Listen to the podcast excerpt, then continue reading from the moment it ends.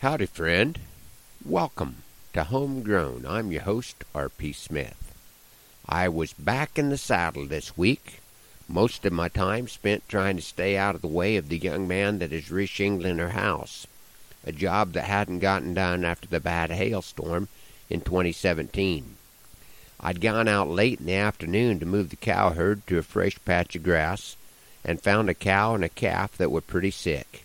I went back home to trade the pickup for a horse, with the hope that I would be able to get two pair walked a little over a mile before it got dark. It is amazing how fast things can come on. I see the cattle walk by me every day.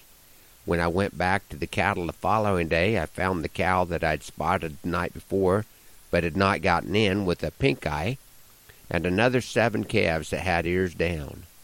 The part of the ranch the cows are in is far from flat, so the horses got a pretty good workout. Once the cows are in the corral, it's a great feeling.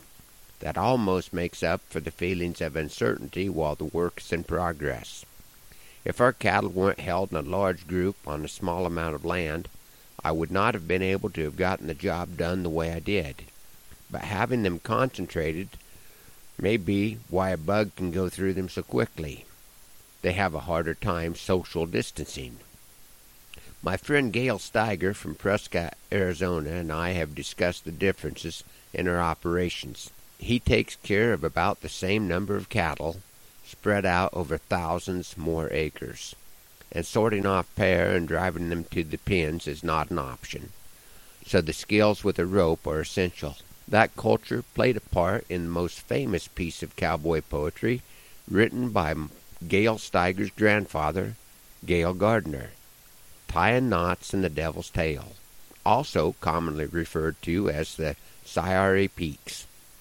I hope you enjoy hearing the craft of cowboy poetry passed through the generations as Gail Steiger shares his grandfather's poem, Tying Knots in the Devil's Tail. Way up high in the Sierry Petes where the yeller pines grow tall, Old Sandy Bob and Buster Jig had a road camp last fall.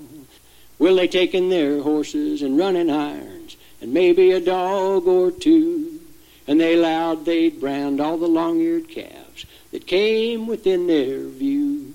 And any old ogie that flapped long ears and didn't bush up by day got his long ears whittled and his old hide sizzled in a most artistic way. Now one fine day, old Sandy Bob, he throwed his seago down.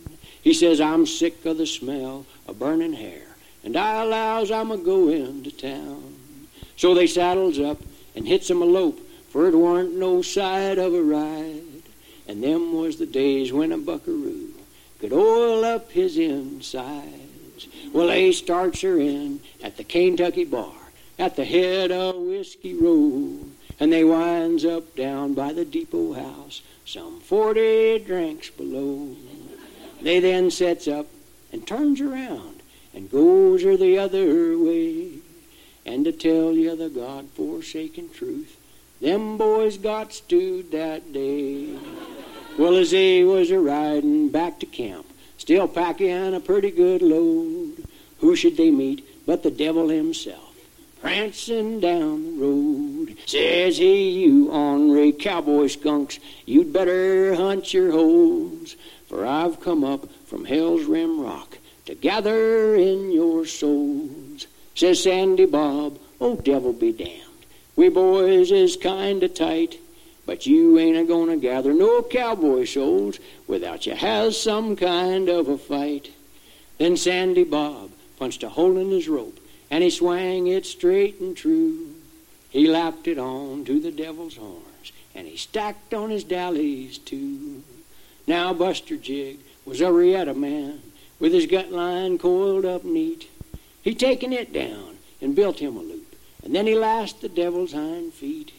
Well, they stretched him out and tailed him down, and while the irons was a gettin' hot, they cropped and swaller forked his ears. Then they branded him up a lot. They pruned him up with a dehorn and saw, and they knotted his tail for a joke. They then rid off and left him there, neck to a blackjack oak.